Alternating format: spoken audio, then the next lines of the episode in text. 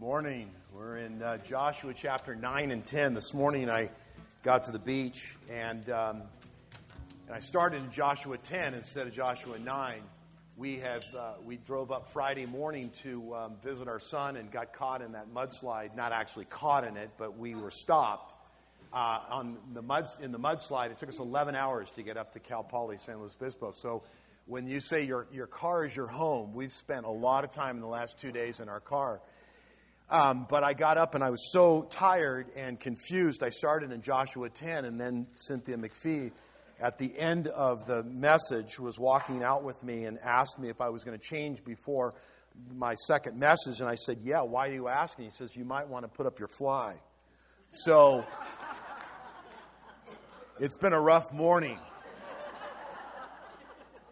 But I think I got it all together. We're going to start in Joshua 9, and the, and, and the fly's all good.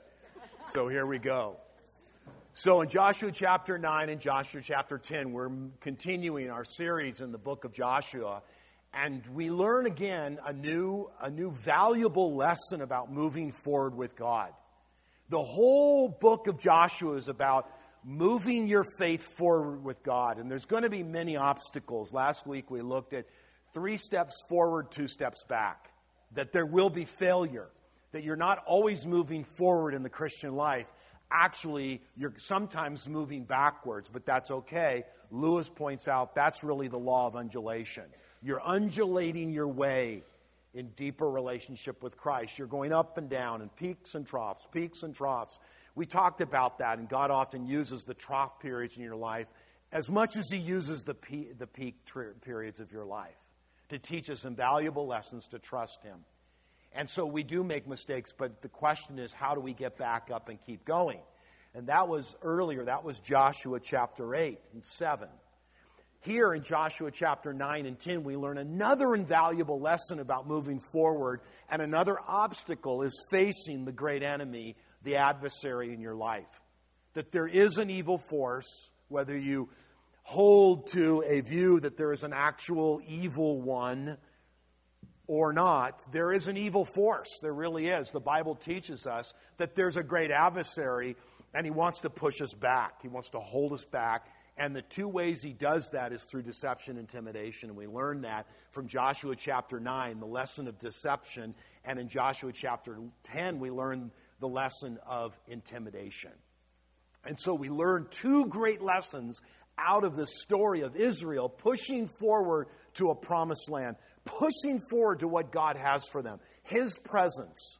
And yet you're going to have to deal with an enemy, an adversary. And it's not an easy subject, let me tell you. It's not easy to deal with that.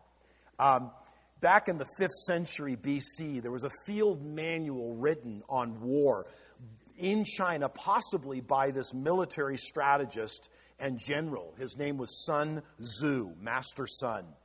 And it outlines the military strategy and tactics.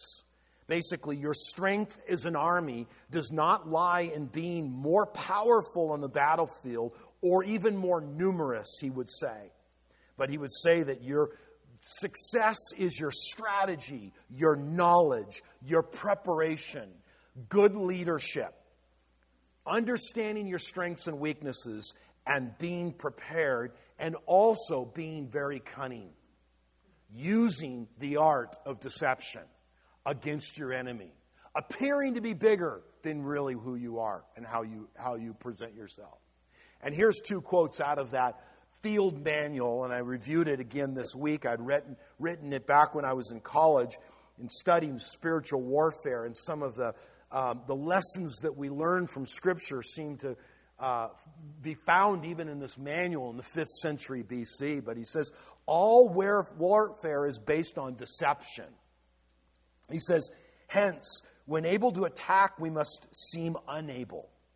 When using our forces, we must seem inactive.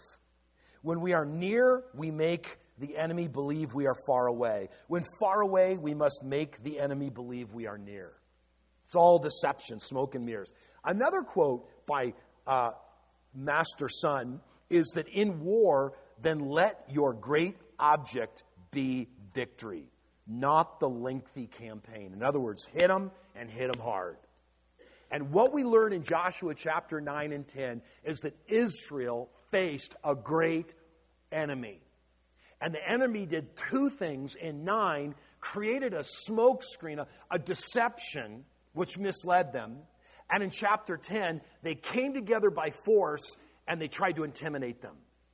The adversary in our lives will do both of those things. I found these scriptures in the New Testament that seem to relate to that. The first is this Second Corinthians chapter 11, 14 says that Satan disguises himself as an angel of light.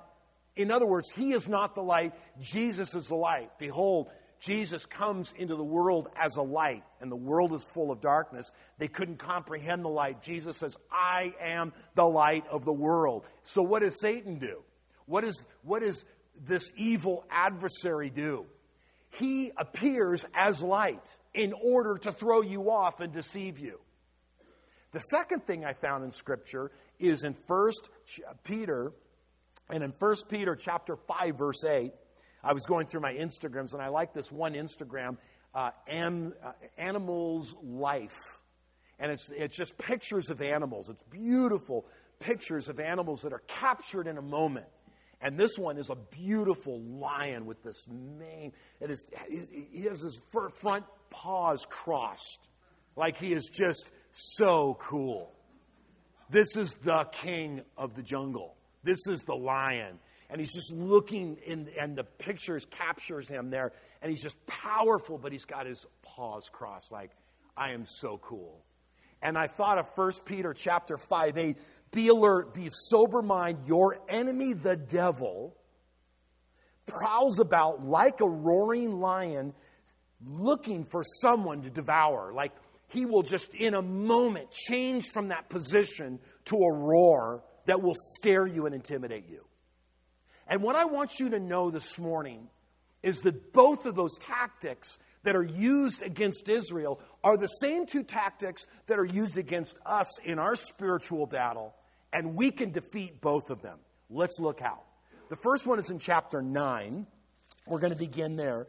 And in 9, verse 1, it says, Now it came about when all the kings who were beyond the Jordan in the hill country, and the lowland, and on the coast, and the great sea toward Lebanon, the Hittites, the Amorites, the Canaanites, the Perizzites, the Hivites, the Jebusites heard of it, they gathered themselves together with one accord to fight with Joshua and Israel. They recognized that Israel is coming into their land. And God chose this land for Israel. We don't understand all of the tactics of why God was behind all this. We still don't understand this. We're dealing with a people that had just spent 400 years in slavery. They weren't looking for a war. That wasn't their objective. But God had a greater sovereign plan that He's working out in Scripture, that He wanted Israel to become a great nation so that they would bless God, and by blessing God, reveal the glory of God to all the other nations. This is what it looks like to be in relationship with God on the face of the earth. And through Israel would come the Messiah, Jesus a great plan of redemption being worked out. And here in this little part of redemption history, we have these encounters, these warfares, and God wants Israel to go in, and He wants to clear the land, and He wants them to occupy Canaan, and that's the promised land. And so they gather, these armies gather, and they're going to fight this fight, this war against Israel. But notice what happens. They gather together, and in verse 3, when the inhabitants of Gibeon, heard that Joshua had done to Jericho and to Ai, the other two conquests, they also acted, notice this, craftfully, and set out as envoys took worn out sacks on their donkeys, wineskins worn out and torn mended, worn out patched sandals on their feet, worn out clothes on themselves, and all the bread of their provision, provisions was now dry and became crumbled. And they went to Joshua to the camp of Gilgal and said to them, To the men of Israel, we have come from a far country, and therefore we want to make a covenant with you. What is wrong with this picture? They acted craftily. Gibeon was within the Canaanite region. Gibeon was one of those nations that was going to fight against Israel.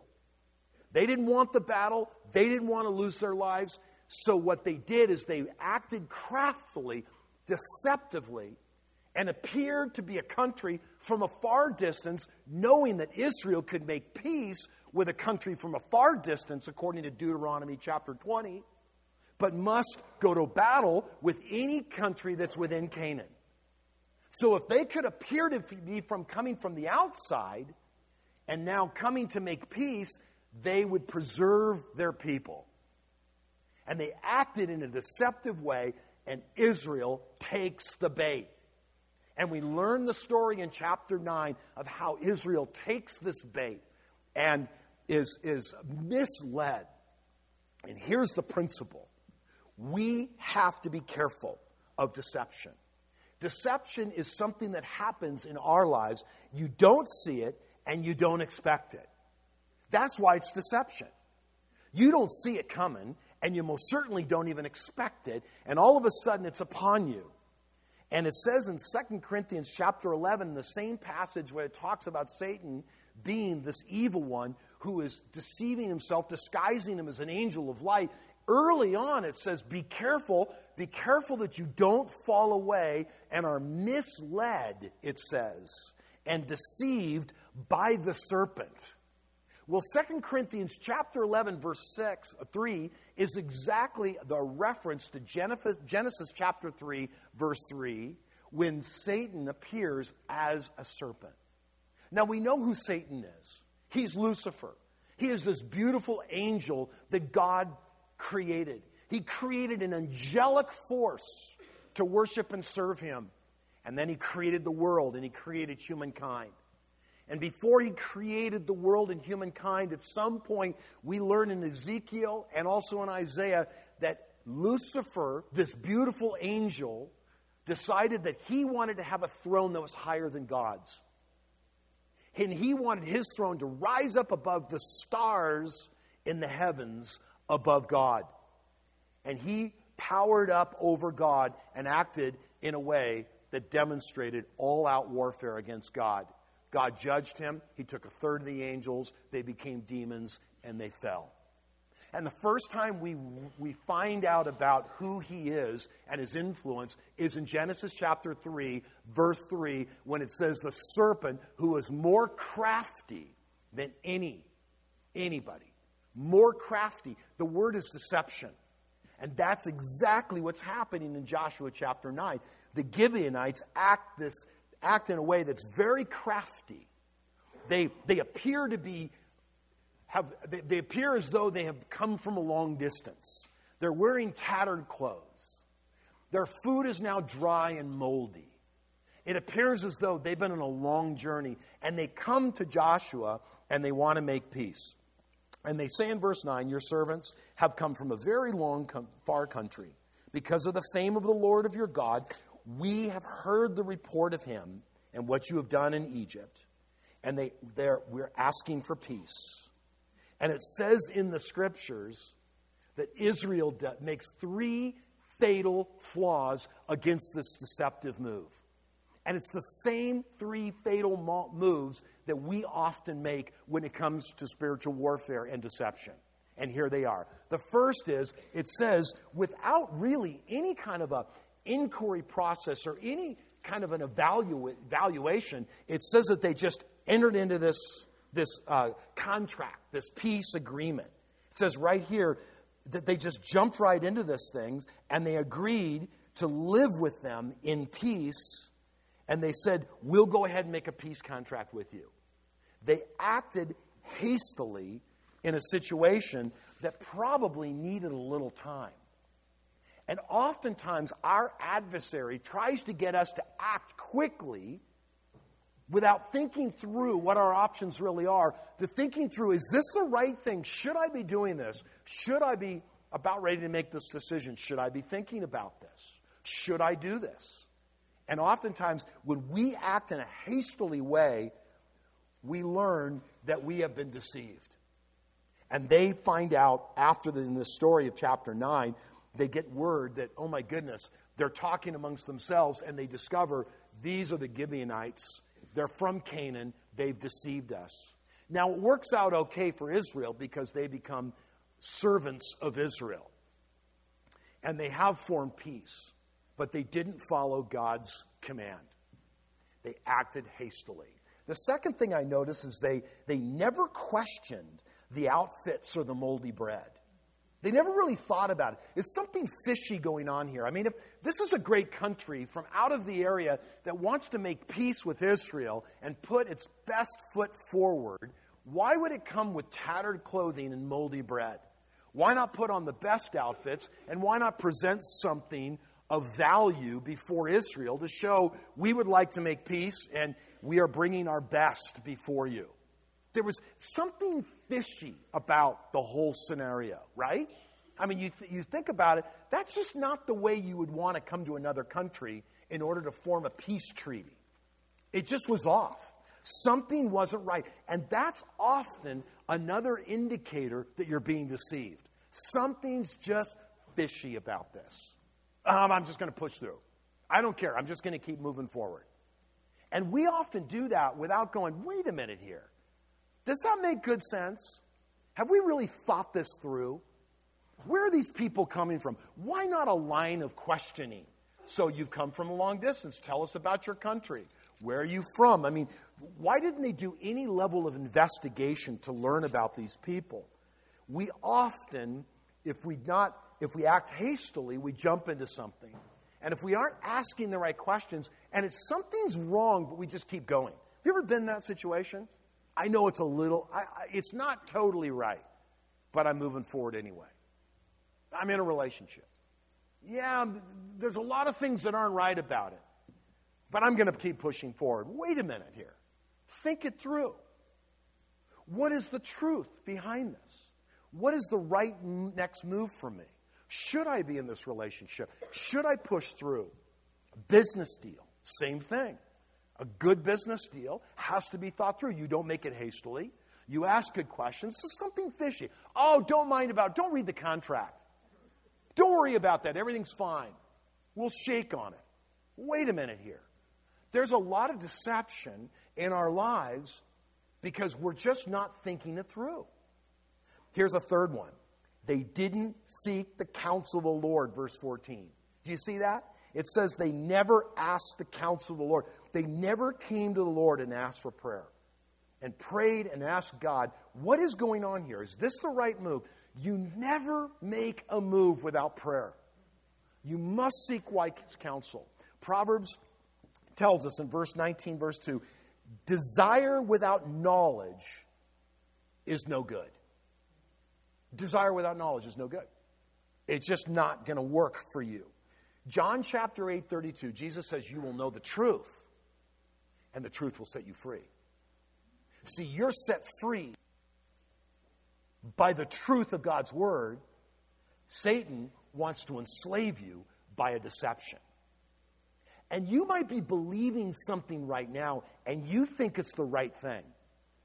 You may be believing this is the right course of, of action, but it's a deception. And you think it's the truth, but again, it's deception, so you're being convinced it's the truth, but it's really a lie. And if Satan can get you to believe something that's not true, you act on it. You act on it because you, you think it's true. So that's what Satan does. That's one of his key ways in which I think he slips us up. John chapter 8, 44 is so clear. Satan is a liar. Everything out of his mouth is a lie. He is not to be trusted. Nothing he says. The thoughts that come into your mind that are contrary to the truth of God's word come from a lie. And yet sometimes we just kind of manipulate that. Is that really true? We're right back in the garden. Did God really say that? Is that what He really meant? Doesn't He really want my benefit? Doesn't He want my happiness? Doesn't He want what's best for me? Doesn't He want me to be happy? And so we begin this line of thinking where are we? Yes, of course He does. We're being deceived. We got to go back. Don't make a quick decision. I was talking to someone at the beach today. Difficult situation. Been through a hard situation for a long time. Now feeling very, very dry in a work environment and feeling kind of in a dry place with the Lord. I said, Don't make a covenant. Don't make any covenant with anybody too hastily. Think it through. Wait. See, we sign peace treaties all the time with the wrong thing. And we sign up with the wrong thing. That's deception. So hang in there. This is a tough story. It's one of my dear friends from college. We were in fraternity brothers. He played for the college football team. And we used to get together and have these discipleship meetings, and we didn't know where to meet, so we found a place on campus. And I found this room that looked empty, and we sat down at all these tables, and all of a sudden, someone served us a carafe of coffee and two cups, and we thought, wow, this is great. You didn't have to pay for it. Had no idea it was in the faculty lounge. so, where do you think we met the next week? And we just kept meeting there, free coffee. It was great. Nobody kicked us out. I guess I looked like a faculty member. But um, I, I, I, must have missed it that it said faculty lounge at the front, but I, we just went, walked in and there we were. And we met week after week after week, and, and it was wonderful. But love my friend Scott, and we built some great relationship, and we talked through the Word. And, and uh, he, he graduated, I graduated, he married, and I married, and we kind of went our separate ways, and we discovered that we were living pretty close together, and we got together a couple times, and then he called with, the, with the, the despair, I could hear it in his voice that he had made a mistake. He had he'd been lured into a deception in Vegas on a business trip. An innocent cocktail led to a dance with a woman that's not his wife.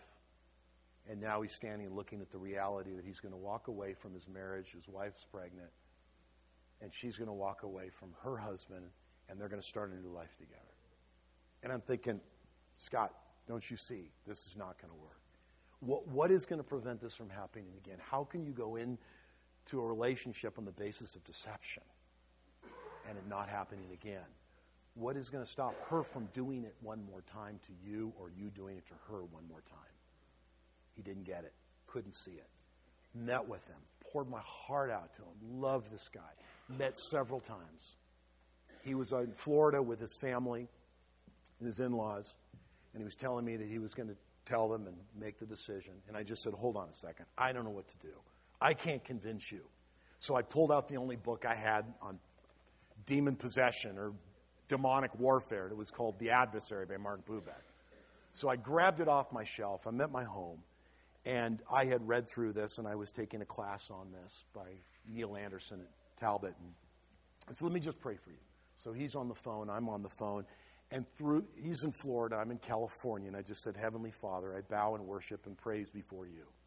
I cover myself with the blood of the Lord Jesus Christ and my protection during this time of prayer.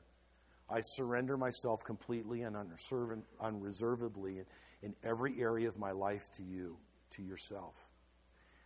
I do take a stand against all workings of Satan that would hinder me in this time of prayer, and I address myself only to the true living God and refuse any refuse any involvement of Satan in my prayer. I'm just I'm just reading a prayer. I'm just that's all I'm doing. And then it seems a little weird, but this is what it says. Satan, and I, I said, just pray this out loud, Scott. Just I don't I don't care what you do. Just pray this prayer. I command you in the name of the Lord Jesus Christ to leave my presence with all your demons, and I bring the blood of the Lord Jesus Christ between us. Amen. And I just said amen, and it was almost like I was talking to a different person. Like all of a sudden, his eyes were open. He recognized what he was doing, and he said, I'm making a big mistake. I said, I know you are. I've been trying to tell you that for a long time. I said, What are you going to do? He says, As soon as I come home, I'm going to sit down. We're going to work this thing out.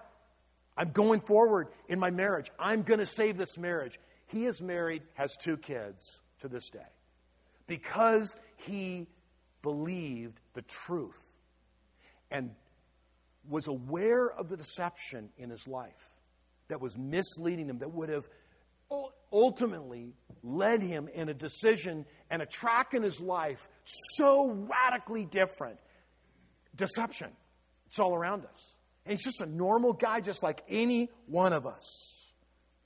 And yet we find in Ephesians chapter 6, when we put on the full armor of God, the last thing Paul says after we put on the breastplate and the, the sword of the Spirit and the shoes of peace, all the, the helmet of salvation, we put on the full equipment, it says we pray and we pray and we pray. You pray that God's will open your eyes or someone else's eyes if you're encouraging somebody to know who they truly are.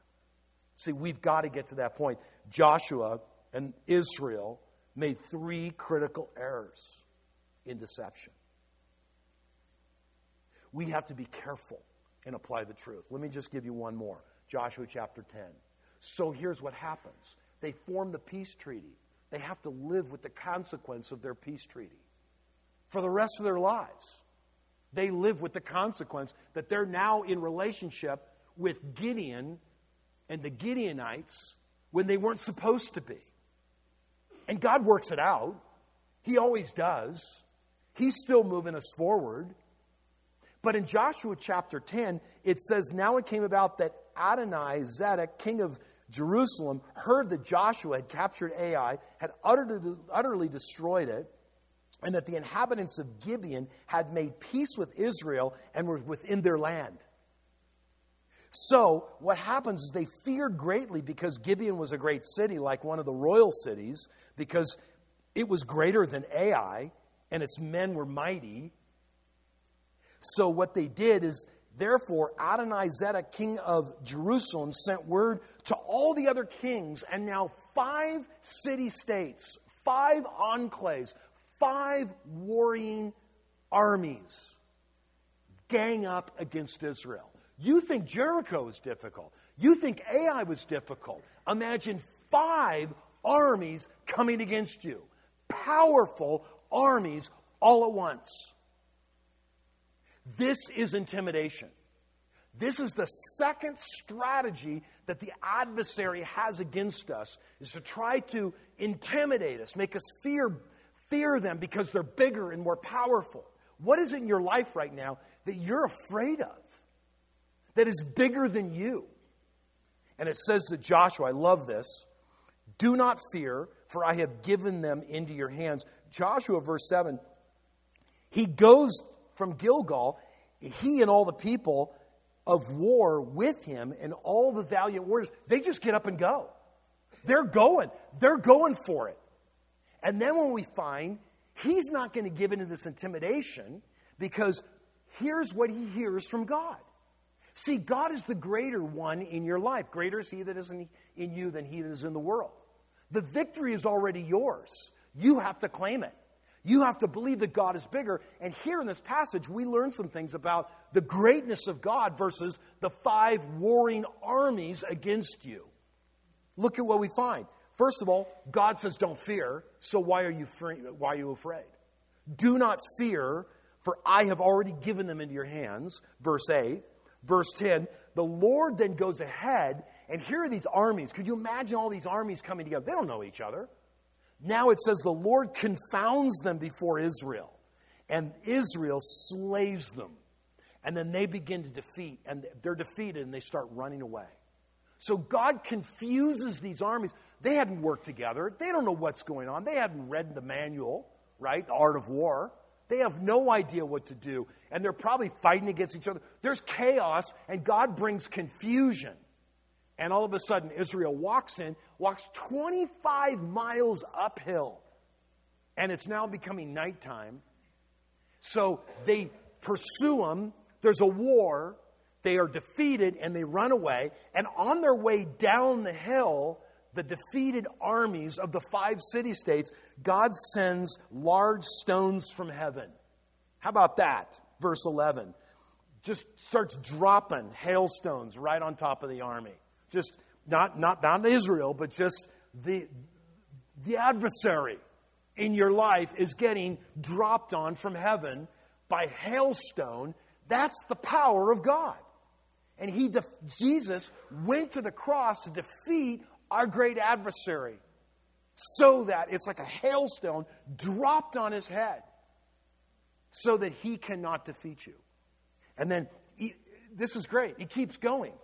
So Joshua speaks to the Lord, verse 12, in the day when the Lord delivered up the Amorites before the sons of Israel, he says in the sight of the Lord, in the sight of Israel, O sun, stand still at Gibeon, verse 12. O moon in the valley of Ajalon.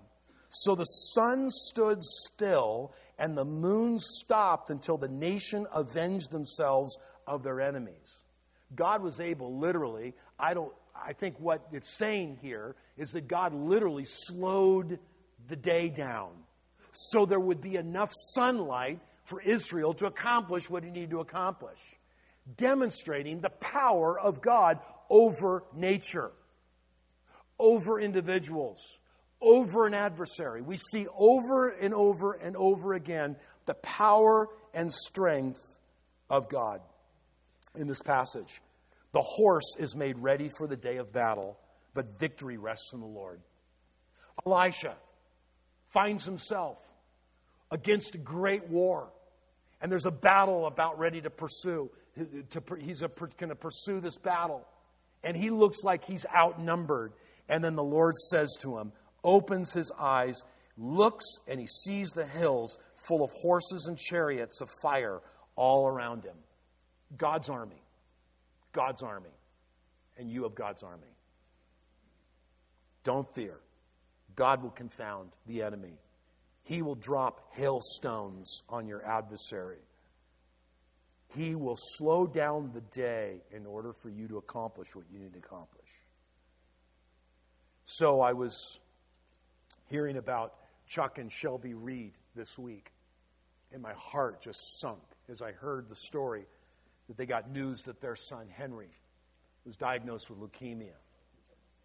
And the same day, he was taken to CHOC Hospital to begin, literally, to begin uh, evaluation and treatment, and just right in. I mean, they just right, they didn't have time to think about it. Could you imagine something more overwhelming, fearful? Five city states coming against you. Little Henry now with leukemia.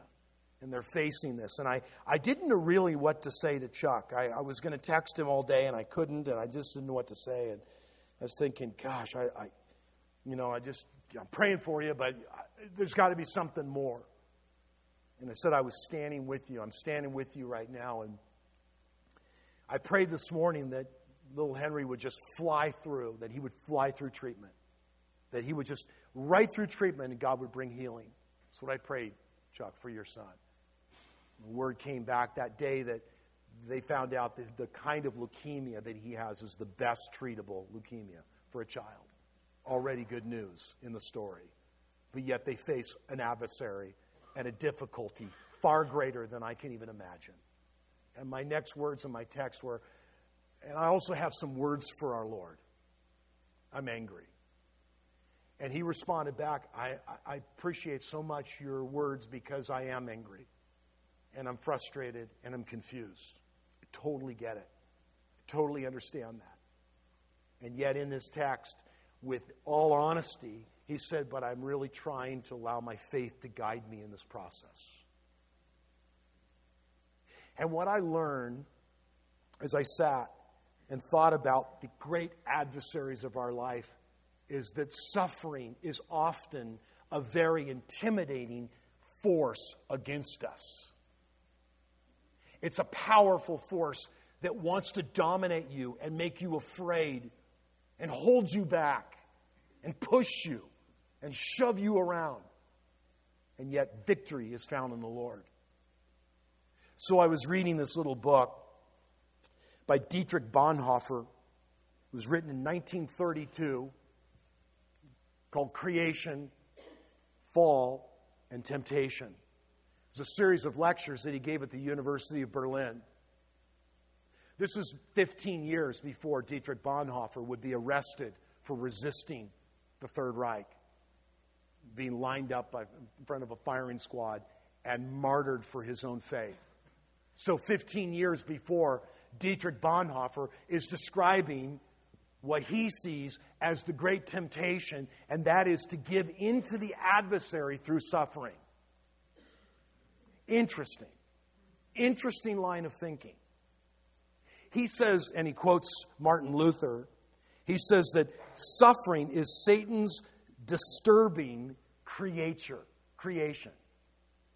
That's what Satan does. He disturbs creation and he causes havoc by dropping sin in and suffering as a result of that. But listen, listen. What God does with suffering, according to Dietrich Bonhoeffer in these lectures, is that he uses this for our benefit to purify us of the sin and rebellion in our own lives. That was hard to read. It's hard to read when you're looking at someone that is in so much pain and suffering and looking at them going, they didn't do anything wrong. They don't deserve this. Why is this happening to them? And then he points out 1 Peter chapter 4 verse 1. Therefore, since Christ has suffered in the flesh, see, Christ has suffered. He's the one who suffered with us, suffered for us. He understands our suffering. Arm yourselves with the same purpose because he who has suffered in the flesh has ceased from sin. Has ceased from sin. See, Bonhoeffer goes on to say in 1932, before he suffers himself, that it's a judgment against our flesh. Suffering is a judgment against our flesh, and we need that judgment. We need something in our lives to judge the flesh, to root out rebellion, to root out this act of rebellion that's caused by wandering from God and acting independent from God, going all the way back to Genesis chapter 3. We need something to root us out. And Bonhoeffer says sometimes suffering causes that, as hard as that is to hear in our lives. We don't want it. I don't ask for it.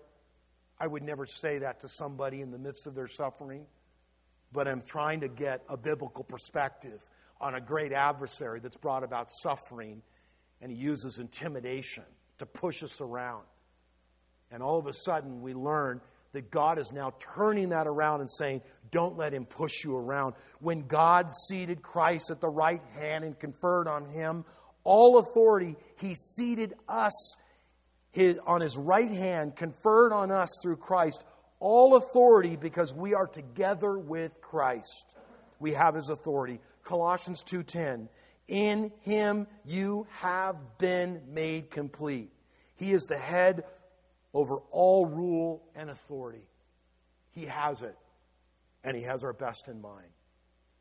And if you're facing a severe fear in your life, you're in the midst of something that is so amazingly powerful an army that's five times your size.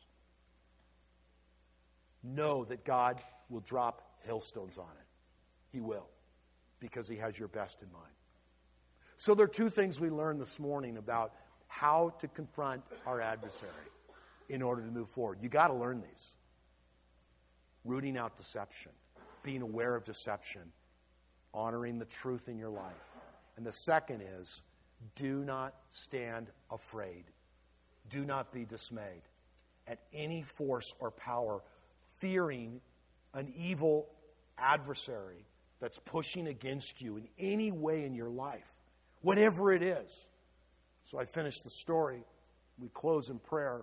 James comes up and prays for healing for Henry. And a man comes up, a friend of Gus Sampras, actually a, rel- a distant relative, and he tells me his own story. They had eight years with their son. The first four, because he was born with half a heart, he was in and out of the hospital his name's Robert. And they got through that, and he contracted cancer. And they had four more years with him. Showed me a picture of Robert. He says, I understand what you're saying. I wanted to run away. I wanted to walk away from the church. We tend to isolate ourselves, and this is exactly what a roaring lion wants you to do. He wants to isolate the weak so that he can pounce, right? He wants to get you. And all he has is a bark he cannot touch you. He cannot touch you. And there he was standing in our church at the beach, believing that God is using this in his life. However, This is, this is just radically intense to bring him into a closer relationship with him. Began to share my own story.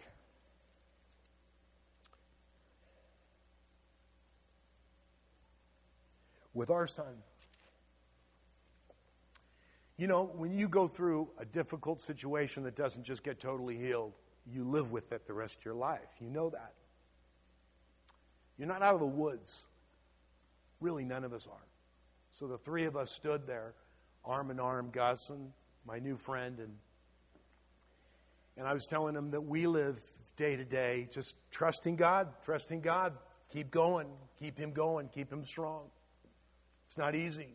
Depression, mental illness, cancer, all sorts of difficulties that we face.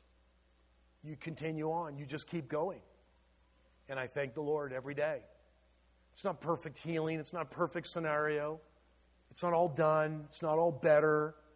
We don't have it all figured out. We live with it. Dietrich Bonhoeffer would learn the most difficult way, radical way, as he sat isolated in a prison, wrote some of the most powerful works, Cost of Discipleship, Life Together, to teach Christians how to endure hardship and receive the grace of Christ. And then was lined up and was murdered because all he did was stand up for Jesus Christ. Didn't work out that great for him, did it? And yet he stands as a, as a testimony that suffering roots out in us the flesh, so that all is left is this utter dependence on God. It's what you have. It's all you have. It's really at the end, that's all you have. So, Father, our hearts are broken for Chuck and Shelby this morning. We don't understand the pain they're going through. We thank you, Father, for that little teeny tiny, small, but powerful and amazing miracle that this leukemia is very treatable, and we're praying for total healing. We thank you for this little girl in the Heitzler family, their granddaughter. For her eyes to open, for her to see her mother for the first time since this accident, and we pray for complete healing. We know there's a lot of hardship and difficulty in our church this morning. There's breakups, there's loneliness, there's contracts that have been made that should, have, should not have been made. There's sorts of things that, gosh, we wish weren't in, in our church and in our body, and yet they're there. And Father, we're pressing through to trust you.